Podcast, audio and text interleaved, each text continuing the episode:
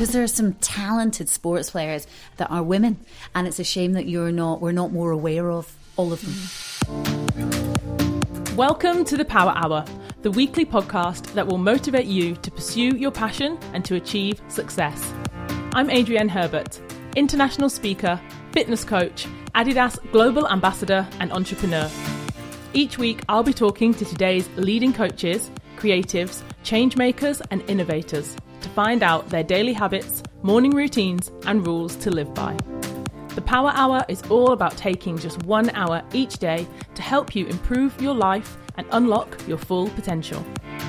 Whether you want to build a business, write a book, run a marathon, or maybe you're just looking for a spark of inspiration, the Power Hour is going to help you get there faster. Welcome back to the Power Hour podcast. This week I am joined by Jenni Falconer, TV presenter, radio host, and runner.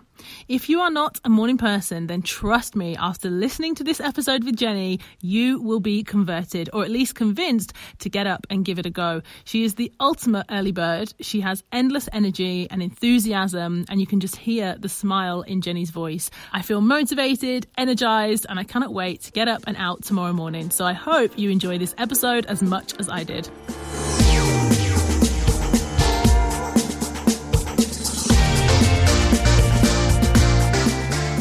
Welcome, Jenni, to the podcast. Firstly, I'm so excited to have you. I know I was a guest on your podcast quite a long time ago.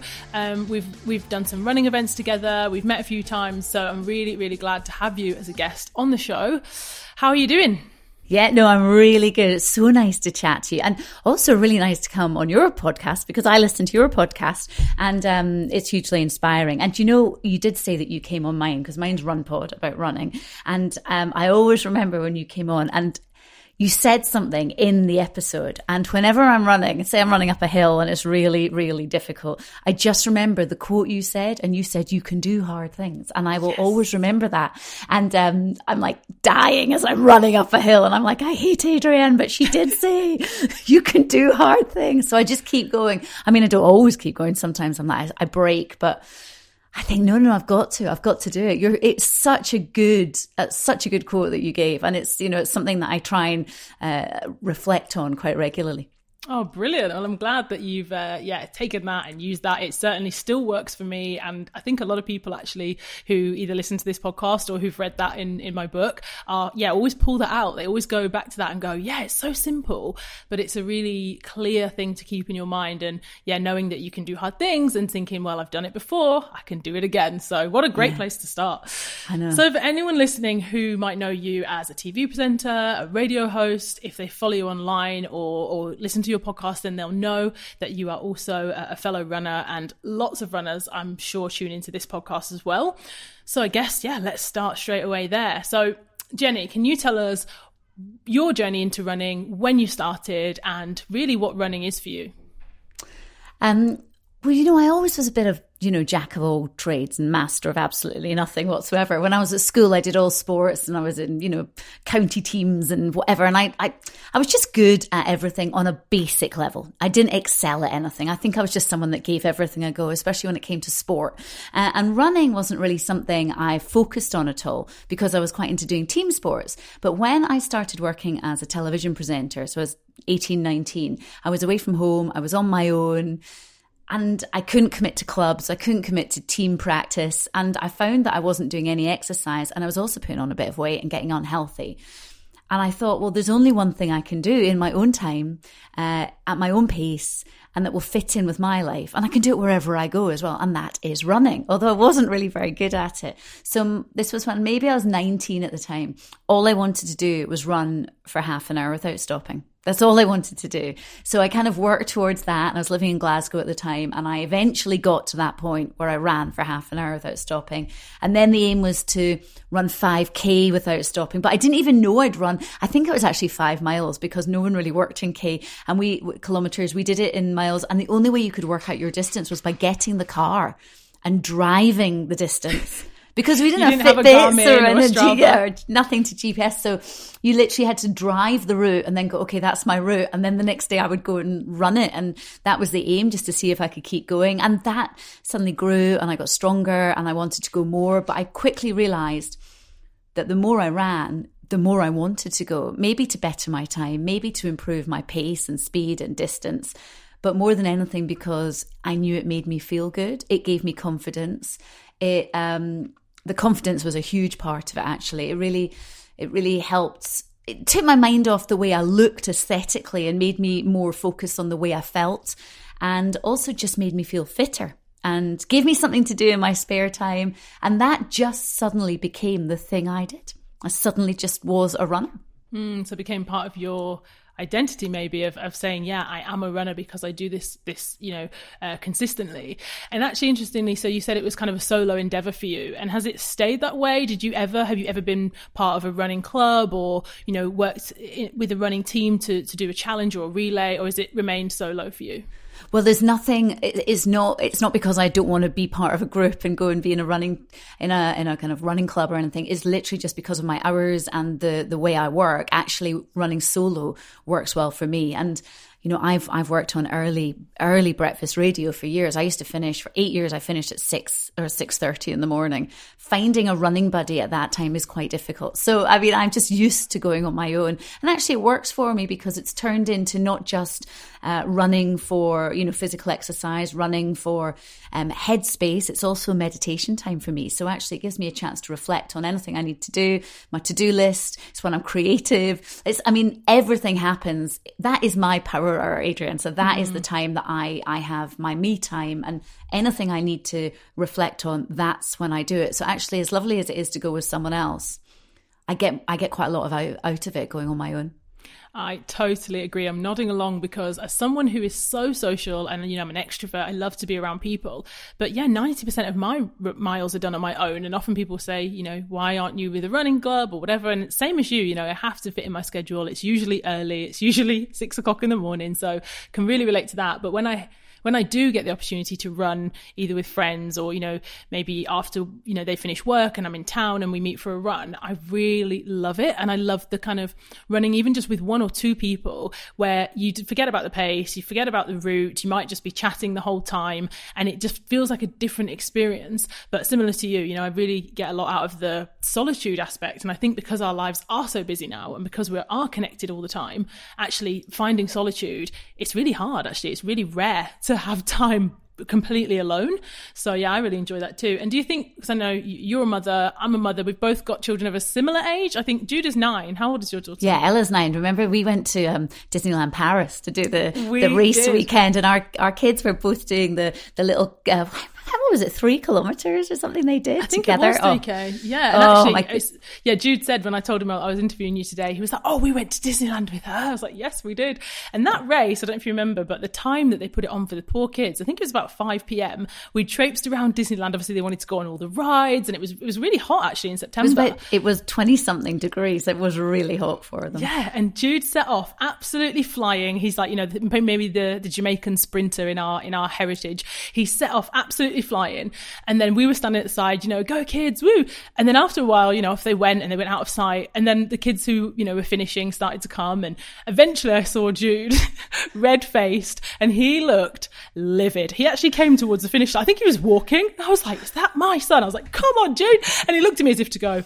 I'm never doing that again. I don't think he really enjoyed it, to be honest. It's so funny. The competitive. I realized then that my daughter is competitive. She's never really wanted to push herself with running, but off she went. And as she came to the finish line, I could see that she was racing another girl.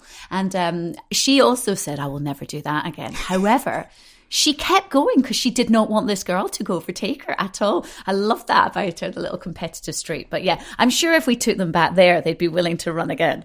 Yeah, I'm sure they would. But I, I, it's interesting, isn't it, how that came out of her, that kind of competitive edge. Whereas, as I say, my son, he's very laid back, but he literally was like, I couldn't care less. I was like, you're walking. You cannot walk over the finish line. Come on.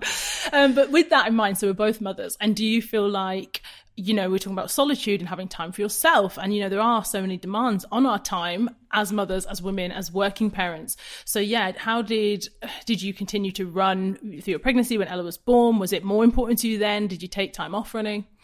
Yeah, it's interesting actually, isn't it? Because I just thought loads of people, so we were pregnant 10 years ago and everyone used to go, shouldn't really be exercising. I mean, there's nothing more different now. I think everyone mm. exercises as much as they can. In fact, I was interviewing someone the other day who's pregnant and she's running, she's doing like really good times. She said, I feel fitter now that I'm five months pregnant than I did before. And it just shows that act, and she's a doctor. So, you know, you think, okay, so actually, when we were all paranoid about it, it was unnecessary. But I ran with Ella when I was pregnant. I ran till I was about five months. And that's when I had the, the, the kind of belly developed and I could feel a swing. It was like I had a beer gut and I didn't feel, com- I just didn't like it. I was, I don't like the feeling. Um, I'm sure now there's enough, you know, support clothes and support gym wear out there that actually maybe it would would be a little bit different, but I just mm. got really worried. Uh, so I did run through. I, I found that I was a little bit more out of breath. So maybe I couldn't run as fast or as far. And, and everyone else said you've just got to be able to maintain conversation. So I ran. And then after five months, I switched to cross trainer. But I did weights and cross training and went to the gym and went for walks until the week she was delivered, you know, the week she was born. I didn't, I didn't stop at all. Did you? Well, it was different for me because I wasn't actually a runner then. So it was actually after Jude was born that I that I discovered running. I but keep forgetting you came late. I came late, but yeah, no, I just thought it was interesting, and especially now, as you said, I think it's it's definitely changed. You know, people the the narrative for women around being able to train through pregnancy and also afterwards is very different now. I wish it had been, you know, I wish there'd been so much stuff available when I was pregnant actually. But also I think we're more aware now of mental health and of of the fact that women need support and men, but you know, postnatally and that exercise is a, a key part of that. So if you can, I think, you know, encouraging whether they need childcare, whether they need support from partners, whoever, but just making sure women know that actually it's so important for both our mental health and physical. If yeah. you're used to being active, then yeah, suddenly you've got a, baby and your kind of your whole life is turned upside down. And yeah, I think trying to keep that going and keep that time for solitude. You deserve it, mums. Yeah, that's the hard part actually when you've given birth and then suddenly you're you in your head are the person you were before you had the baby. You're like, I feel absolutely fine. I've, I'm not pregnant now. I want to just go back out and run. But actually, your body's going, I'm not ready. But your mind absolutely is. And I found that really difficult to cope with. But I ended up getting a pram that I could run with. And eventually, once I, I went out too soon initially and my legs, my, it's disgusting, my knees started overbending because um, I had too much relaxin in my joints. So I had to wait a little bit longer. And eventually I did get the go ahead to go. I was just too eager. And I would go out running with Ella in this pram that you could run with. So actually, mm. she'd just go to sleep. I'd go running. Both of us very happy. Brilliant, brilliant. And so now then, um, I mean, I'm conscious we could talk about running all day, but I'd really love to know, you know, this last year, the pandemic, you know, it's changed the way we do everything. It's changed the way we train, um, uh, the way we interact, the way we work, the way we live. We're homeschooling, you know, everything's changed. And for me, I think when it comes to, you know, my running and my approach, as soon as the races were cancelled, you know, when it first, March 20, March 2020, that's what it was, wasn't it? God, it's so hard to keep track now. I feel like we've been in this for so long. But I was training for London Marathon. And so at that point, it was quite, you know, quite close. Maybe it was six weeks away. I was probably up to doing my like 16, 18 milers. And as soon as it got cancelled, there was definitely a part of me that felt, you know, demotivated, deflated, and kind of went, oh. I'm absolutely with you on that. That's yeah. exactly where I was too. Yeah. And then obviously the year carried on and it carried on and it carried on. So yeah, I'd love to know really how you, how it's impacted the way you train. And if you feel similar to me with races being cancelled, how have you kept a routine? How have you kept a structure? Do you normally have a program? What's it been like for you for the last year? Well, I was really, um, really disciplined, uh, going out running, training for marathons, half marathons, whichever race I had coming up. And I tend to do uh, marathon around April, and then I'll do um, a half marathon in the spring as well, and then I'll do a, a few half marathons in the autumn. So summer is just running for fun autumn is constantly training for halves and the first few months of the year is just building up to that marathon. That is the sh- the kind of structure i have to my year. It's just the way it works. And the hard training is for the marathon. The rest of it is just a really enjoyable ride. So the minute the marathon got scrapped i really was lost. In fact i was i was a little bit lost as we got closer to the marathon because i could see it was going to be cancelled and i kind of knew it was going to be but i I just, I couldn't therefore get into the training. So if it had suddenly gone ahead, I wouldn't have been match fit because I had almost given up the training because I'd, I'd lost my drive for it. Mm. And I found that actually instead of training for an event, I got into a routine. So for me, routine is really important to keeping my sanity, I suppose. So I go to work, whether, you know, there was a period of time I was working from home, doing a live breakfast show um, every single day, you know, six days a week. So I would, I would be working I'm back in the studio in central London. So I would, I go to work and I run home and then I do podcasts or whatever other work I've got in the afternoon and then family time when my daughter's finished school. So I have this lovely routine is brilliant and it keeps me sane. Um, however, not having something to train towards, I had to turn that on its head, I guess, and find something else. So the running home from work, commuting every day was the best thing. I'm eight miles away from my work and I just ran and it was during the summer. You know, the weather was amazing throughout the first lockdown. So I ran every day and you know what happened? I fractured my foot because I ran too much. So it was even worse. Oh so no, I didn't know that. You know what? August, I hadn't thought about injury because a lot of people now are saying that to me if they're new runners, especially. They're like, well, how can you be running for years and years and years on the road, on the pavement, your legs taken, you know, and not get injured? I didn't know that. So tell me more. Yeah. So you got a fracture. Well, I, foot. it wasn't even, I mean, look, I've run for years and I have never got a stress fracture in my foot before, but it was basically, it was the repetition, the lack of stretching, the lack of going to the gym, the lack of everything else I usually do cross training just running every day, this, just exercising the same muscles. Um, got fatigue in my my glutes, kind of went down to my knees and got worse. Ended up with a fracture in my foot, and yeah, it was really bad. And the doctors wouldn't diagnose it. It was so frustrating. So it happened beginning of August they all just went, just rest it, you're fine. And because of COVID, no one's prioritizing a stress fracture. They just think you just got a little sore foot. So they just said, you're fine, absolutely fine. X rays didn't show anything. Anyway, six weeks of not being able to walk. I went for an MRI and it showed it was a really bad, really bad stress fracture and uh, ended up in a boot. Three months, not even, I could hardly walk. I mean, it was so frustrating. And so, for someone who does exercise every day to keep level headed and to keep at ease and to have that mental clarity, suddenly not being able to run made me a little bit anxious. Mm. However, I I made sure that I did like weights and conditioning. Um, I also the minute I could start walking, I would walk everywhere, and I played a lot of golf. So I know that's you know you're meant to. I didn't carry my clubs. I didn't. I got a buggy, so it's not quite the same. But the fact is, it was getting me outside, and it was allowing me to focus on something and do exercise of a sort, mm-hmm. even though I definitely wasn't burning the calories like I was used to, but it gave me gave me some respite. But yeah, it was frustrating. So if you are a new runner and you're out there, just be careful. I now insist on having rest days. Today is a rest day. I'm dry. I'm going nuts. I want to go and do some cardio, but um, I have to find something to do that doesn't involve running. You know, I have to have those rest days. They're so important. Yeah. Well, yeah, this is it. And actually, as I'm listening to you, Jenni, I think think there's almost two camps, right? So sometimes people will say, "Oh, you you two are mad, you know, running every day," and you know, it's kind of for some people it's the other end, so they only run maybe once or twice, or maybe even exercise or workout or whatever you want to call it, and it's that challenge to to do more. But for the other extreme or end of the spectrum, it's the you know doing something every day, training every day, running every day. It just becomes a part of your daily routine, just like cleaning yeah, your teeth. Because you just, if you love it, why not? I mean. Yeah I, do, I know that you do too. We both we we love the way we feel, and it's not about it's not about burning calories or it's not it's not about any of those things that maybe years ago people assumed you were working out to get in some jeans. You know, it's nothing like that. It's literally it's about the way it makes you feel, and it mm. makes me feel blooming good, mm. and I don't want to go without it. Yeah, well, that's the thing, right? It is exactly that that feeling. You know, I can relate so much, and that feeling of movement, moving my body. It's like I often say to people, if they have a dog or a cat, you know, I don't have pets, but if you you wouldn't keep your dog indoors all day in a tiny little you know space, you'd have to let them out. You have to run, and that is how I feel. I've got so much energy, and I have to move.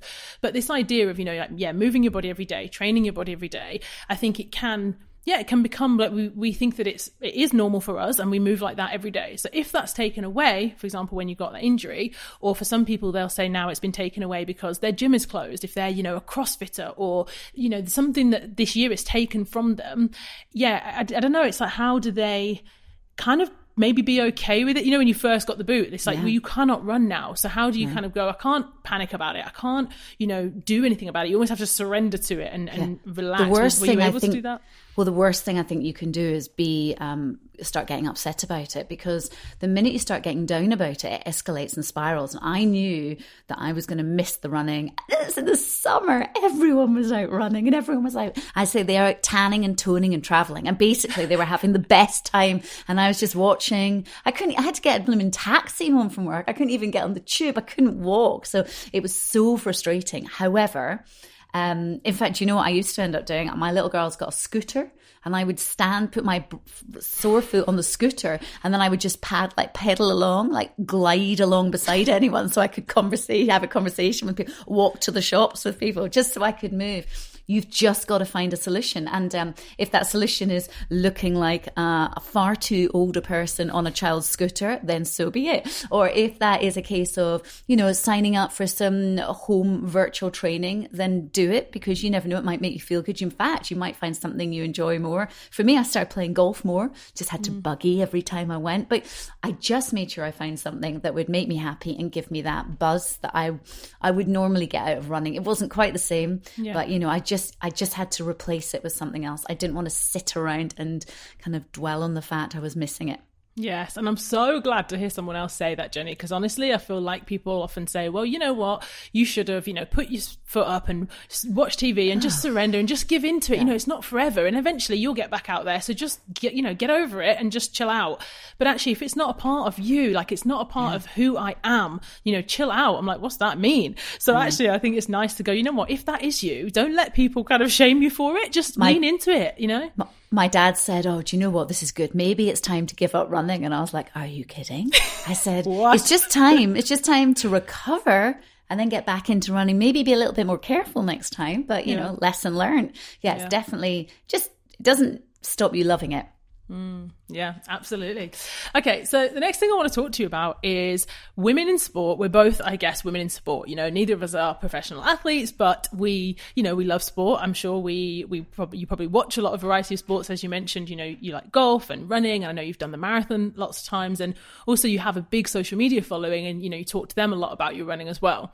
So I don't know if you know this stat, but this was actually from 2019, and I saw this, and it's just been in my mind so much that when I speak to other women who who are active and, and mothers especially, I just yeah would be interested to to hear your views on it. So the stat that I read in 2019 was that sport on TV and media, well specifically on television, if you look at all of the sports shown on television in one year, everything from basketball, football, tennis, athletics, every single minute of television, how much, what percentage would you say is male and what percentage would you say is female if you had to guess? Oh, right now I'm I'm completely expecting this to be a really low percentage for women. I really, really am because just I mean, just look at the television. Look at rugby's on all the time, football's on all the time. You know, the tennis, the the main matches that they focus on, unfortunately, are quite often the male games. And um, and this was pre-COVID, so yeah, pre-COVID, I'm- pre-pandemic. What do It's you reckon? definitely to- not. It's definitely not 50-50. I'm. Oh, I I would love there to be more women and more women doing sport on television more often. I'm going to say something like it's going to be seventy five percent male. I wish it was, Jenni. The truth, it is 96% male. Four Shush. percent women, and that's minutes. So again, if you think about the Super Bowl, the um, this is- NFL, basketball, golf, four percent of the TV minutes allocated to women in sport. This Four. is exactly why they're saying that young girls are not taking up sport. I mean, there's this huge, huge drive by the government to try and get girls to do sport. You know, we have we have so many advertising campaigns. We have everything just trying to encourage women, young women, schoolgirls, everyone to just be more active, to be more physically fit. But actually, if they're not going to showcase what we can do on a kind of an, on an impressive level, then hmm. how on earth are they expecting young people to follow suit? If you see a little boy, chances are a little boy at some stage wants to says he wants to be a footballer, says he wants to be a rugby player. It's just the way little boys are. I bet Jude has said something along those lines at some point in his life a lot of the time girls would never even entertain that. We'd never even entertain being a sportsman because hmm. they wouldn't they wouldn't kind of consider it as a good, a decent option. Now, I'm not saying this is a sweeping statement. Obviously, there are some children that have had their eyes opened and realized that, you know, they want to be a tennis player, they want to be uh, uh, in the women's rugby team, whatever. And there are, there are young children and um, people coming through the ranks, the women that think differently. But I would say on the whole, probably they don't realize that that is that could be a career option, you know? They don't well, really exactly. think about it. And to that point, you know, we mentioned already about our kids, you know, nine year old girl, nine year old boy, and you're you're totally right. I think it's not even just about the TV. That stat is so shocking. But actually, as you said, you know, when you look at the behaviours and the things that, you know, is it nature nurture? The the visibility and the access, yeah, to my son, whether it's through athletics, football, swimming, even the role models that he sees, you know, Avengers or, you know, to be stronger, to be faster, to be this, to be that. I definitely think as a female who I definitely grew up, you know, loving athletics and, and I'm quite competitive. So I think it was more that that got me into team sports, and stuff like that.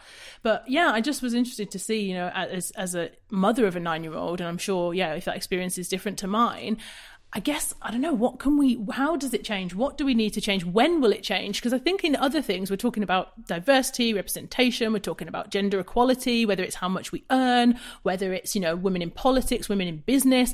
But women in sport are we really that far behind you know? I mean I don't know really how we start to change that and and how soon we can expect to see some change but it's not also it's not necessarily even people playing the sport. For instance, you know, as I've said, I play a lot of golf. The people that work in golf are are pretty much men. You know, they're all men. There are very few females. We're not being represented in that mix, mm. and it's I I I don't think they can't argue it's because we're less capable. It's just it's it's a male dominant dominated environment and it shouldn't be the case. It definitely should be time for change. With my daughter, I try and make sure that she tries as many sports as possible. And look, when I was younger, I did the same. Jack of all trades, master of none. I said it didn't mean that I didn't aspire to play them on a regular basis. And I make sure that Ella tries out every sport possible. If it's available, just go and give it a go. If we go anywhere in the school holidays, there's a camp on, I'll say, why don't you go and do that? Cricket camp? She used to go to cricket, football, rugby, anything. Just go and give it a go. You know, if you like it, let's see. And if you don't, at least you've tried it. Don't be someone that hasn't given it a shot because you never know what actually how you might feel about it until you've done it. And um, it is a shame that there aren't more opportunities for women in sport, and there should be. That's there absolutely should be. Yeah, I agree, and I think potentially I think though as well, a lot of women lack confidence when it comes to sport because it is such a male-dominated environment. Um, I, I, don't mean to keep going back to golf. It's the only example I can give. But when I started, I didn't I didn't know how. To, I only started two and a half years ago, and I didn't know how to get into it. So it's always been in my eyes quite a male sport, but shouldn't be because I get as much enjoyment out of it as my husband does, who he start he started playing as well, and. um I don't get why it's it's a male dominated sport when actually it's so fun. Why do why is it only men that have golf days for business. Why don't women? You know, it's just so mm. silly little things like that. And um, actually, it's a great sport, and more people should do it. And I actually think that that's right across the board with other sports as well. It's it's a true shame, but hopefully this will change. Mm. Well, I think maybe potentially that's one of the benefits of social media and in terms of that visibility, because I know social media gets a bad rep. You know, it's always looking at the negatives and how bad it is for people's mental health, how bad it is for us to be addicted to devices. And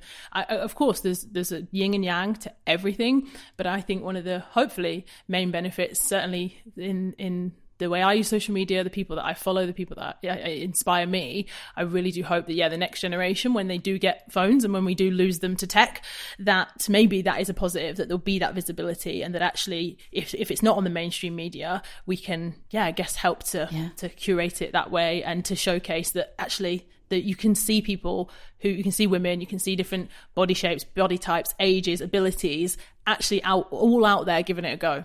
Yeah, because there are some talented sports um, sports players that are women, and it's a shame that you're not. We're not more aware of all of them. Yeah, absolutely.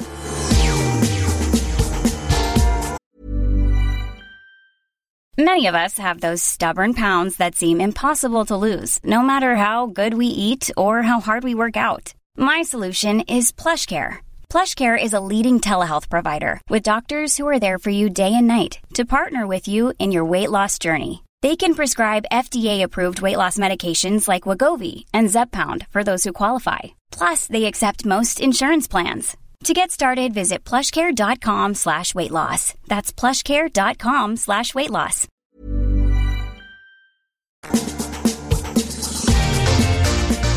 Okay, so let's talk a little bit about the Power Hour, early mornings. Jenni, we mentioned already breakfast radio. Now, I've had one uh, guest a couple of years ago actually who was a breakfast radio presenter, and she was getting up. I think, if I remember, she was getting up every day at three or maybe two thirty. And honestly, as most guests that come on the show, I say to them, I get up at half past five, and they're like, "Oh, that's so early." But for you, yeah, you're halfway through your your show or nearly at the end of your working day. So, tell us, Jenni, how long have you been getting up? Super, super early with the birds. What time do you get up and what is the first hour of your day like? Well, um, my life has changed a little bit in the last year. So, um, for eight years, I was getting up at half two in the morning. Um, half two in the morning, I was doing a breakfast radio show on Heart, early breakfast on Heart. It was so I was on air four till six thirty, and um, that was eight years. And it, was it was a hard hard slog. So you'd get up at 2.30 and you'd go to work and then i'd finish at 6.30 then I would have my power hour. So then I would have, because I'm, not going to get up early. I'm going to be brutally honest, no matter how keen you are on early starts, not getting up before 2.30. And I would then go 6.30, I would then go on a run or I'd go to the gym and I would do something that, and it would make me feel alive. And actually what would happen is instead of going home for a nap, which is what a lot of people did, a lot of my um, contemporaries who were on at the same time would go home and go for a nap. I couldn't because I would feel jet lagged. So I would use that hour to go out and re energize, do some exercise. I'd feel really empowered doing it. And then I would get come home, have a shower, and then I would be ready to start the day. And then I might have other jobs or I might have, you know, whatever else was going on. Just the minute I sat down and did nothing is when I would start feeling tired. So I would always try and keep as busy as possible and power through till the evening. Now things are a little bit different in that a year ago, I started working on the Smooth Breakfast Show. So now I get a lie-in. I don't have to get up till half four. And oh, so wow. I know. so, so I actually, I mean, I mean, I'm just up before half four, but I mean, that is life changing, absolutely life changing. So now I get up at half four and I work through till about 10, half 10. And then I have my power hour. So that's what happens then, because obviously I can't, I can't be, I, in my dream world, I would be having it a little bit earlier, but I'm still working. But yeah, I love, I love early starts. Maybe 2.30 is extreme. Uh, but I tell you, getting up early is just amazing. When I used to finish at 6.30, in winter you'd see the sunrise. Um, in summer, you'd be one of the first few people out running on a beautiful morning. And you just get to enjoy the day and you, you just can't believe that other people aren't up. I used to phone people, hi, morning. And they'd be like, why are you phoning me at this time? And I just in my head assumed that everyone was awake. It seems like a really ridiculously beautiful time of day and it's foolish for you to miss it. That's when you're living it. Well, you'll know the same. You just can't believe that people wouldn't want to be experiencing this perfect kind of lull before the day starts.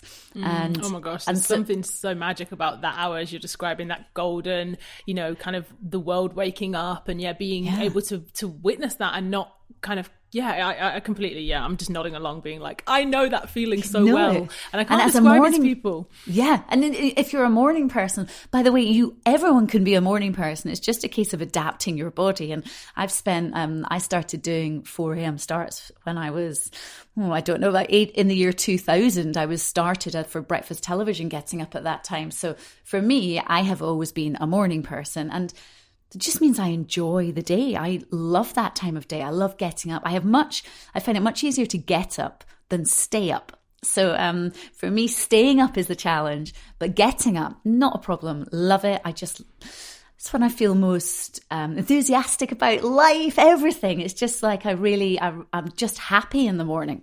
Well, I'm sure I'm going to now ask you a question, which I'm sure maybe the listeners are just like, ask her, ask her, ask her.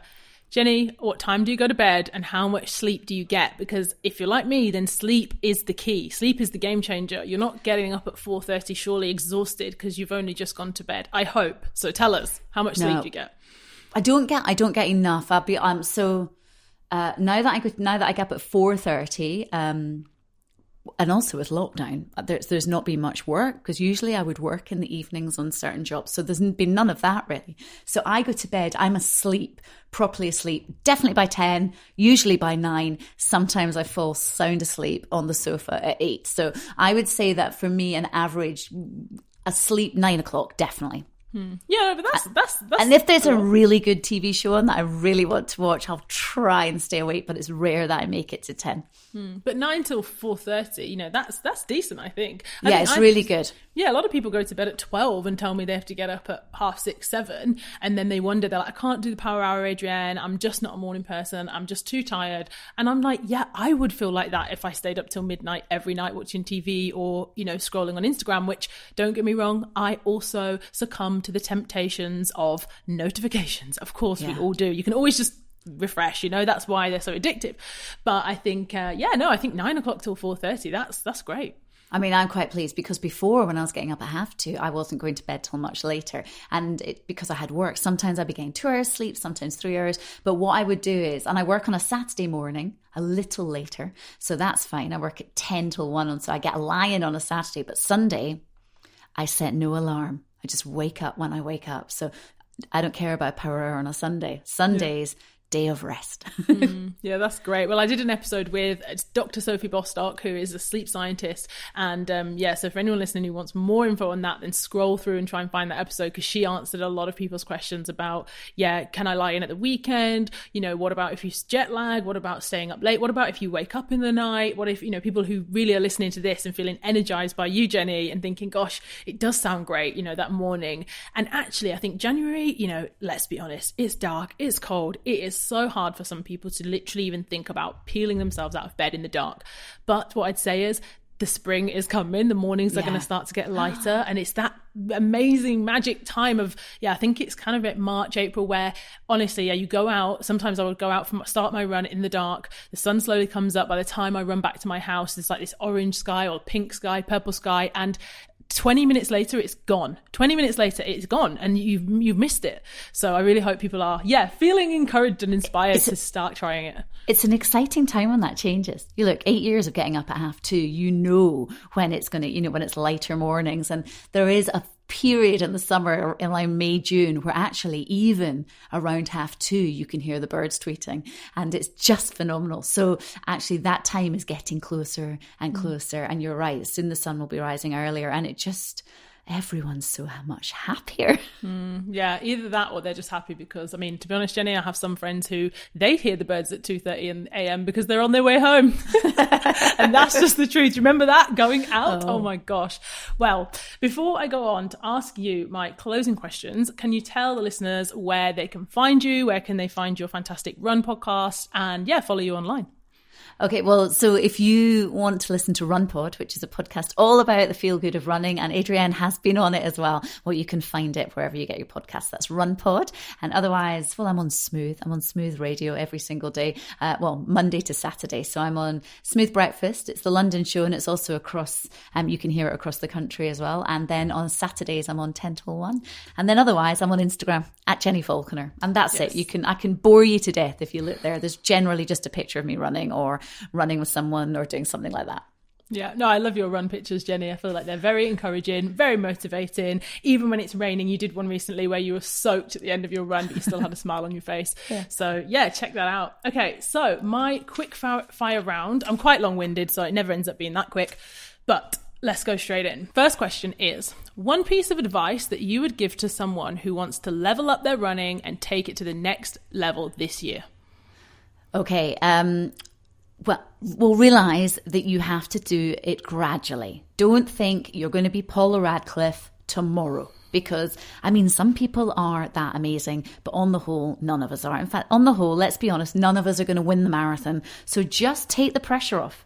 Just enjoy it. Just gradually build up, set yourself realistic goals and challenges, and you will get there and you'll be proud. And just try not to compare yourself to others because some people might have been running for years secretly and not tell you. Some people might just be, you know, talented in a different way to you. So just deal with your own running in your own pace, at your own time, or you'll be fine gradually build it up. I like that. Next question is one book that you recommend to everyone to read. Um, oh right, I'm trying to like w- kind of like filter through all the easy chick lit and everything else I've been reading. There's one book that I always go back to, and I'm not going to go into too much detail. It's just it was it was a book that I read when I was about 16. It's called She's Come Undone, and it's by an author called Wally Lamb, and it's it's just really moving and emotional and it's about an overweight girl and it's unfair and it's inspiring and it's everything and it's a book that I just always I just I just read every now and again to kind of remind myself of uh, other people's troubles and, and and I think it's a good book to read. Mm, I like that. I'm going to write that down. Okay, one thing that you've bought that brings you endless joy for £100 or less. Oh my goodness. I haven't bought anything for ages, apart from like running kit.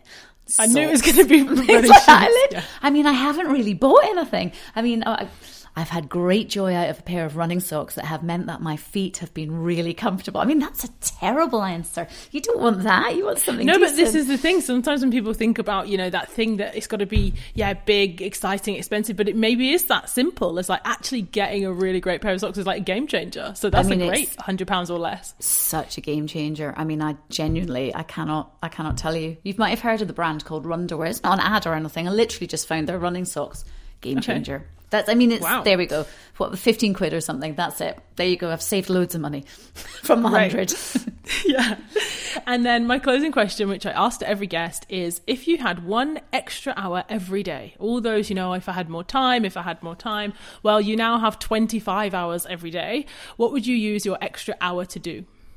So tempting for me to just go, oh, I'd love to go and do some like, do maybe some extra working out or do something that would bring me so much joy in a kind of personal, selfish way. But also, I don't want to overlook the fact that something else that brings me great joy is just hanging out with my family. And sometimes there aren't enough hours in the day for us to spend quality time. So if we had one hour just to hang out, everyone had to put their phones down, everyone had to put all their tech down, and just we all got to hang out and enjoy our time. I think that that would be the best decision to make to spend one hour just with the family or with friends or whoever, just one hour just with them, nothing else. That would be nice. Yeah. Yeah, it sounds like time well spent. Well, thank you so much, Jenni, for joining today. And uh, this is everything I knew that it would be. I feel good. I feel motivated. I feel inspired. I'm looking forward to waking up early tomorrow.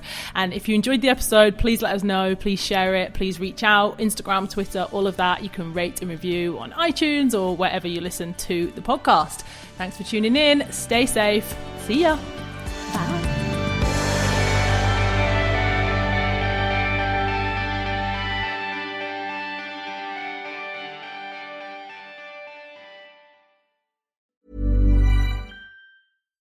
When you make decisions for your company, you look for the no brainers. And if you have a lot of mailing to do, stamps.com is the ultimate no brainer. It streamlines your processes to make your business more efficient, which makes you less busy. Mail checks, invoices, legal documents, and everything you need to keep your business running with stamps.com. Seamlessly connect with every major marketplace and shopping cart.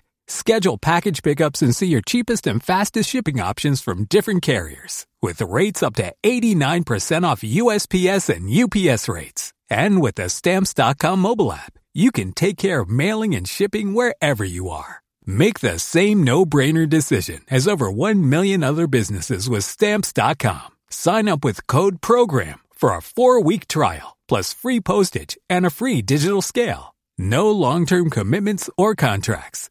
That's stamps.com. Code program.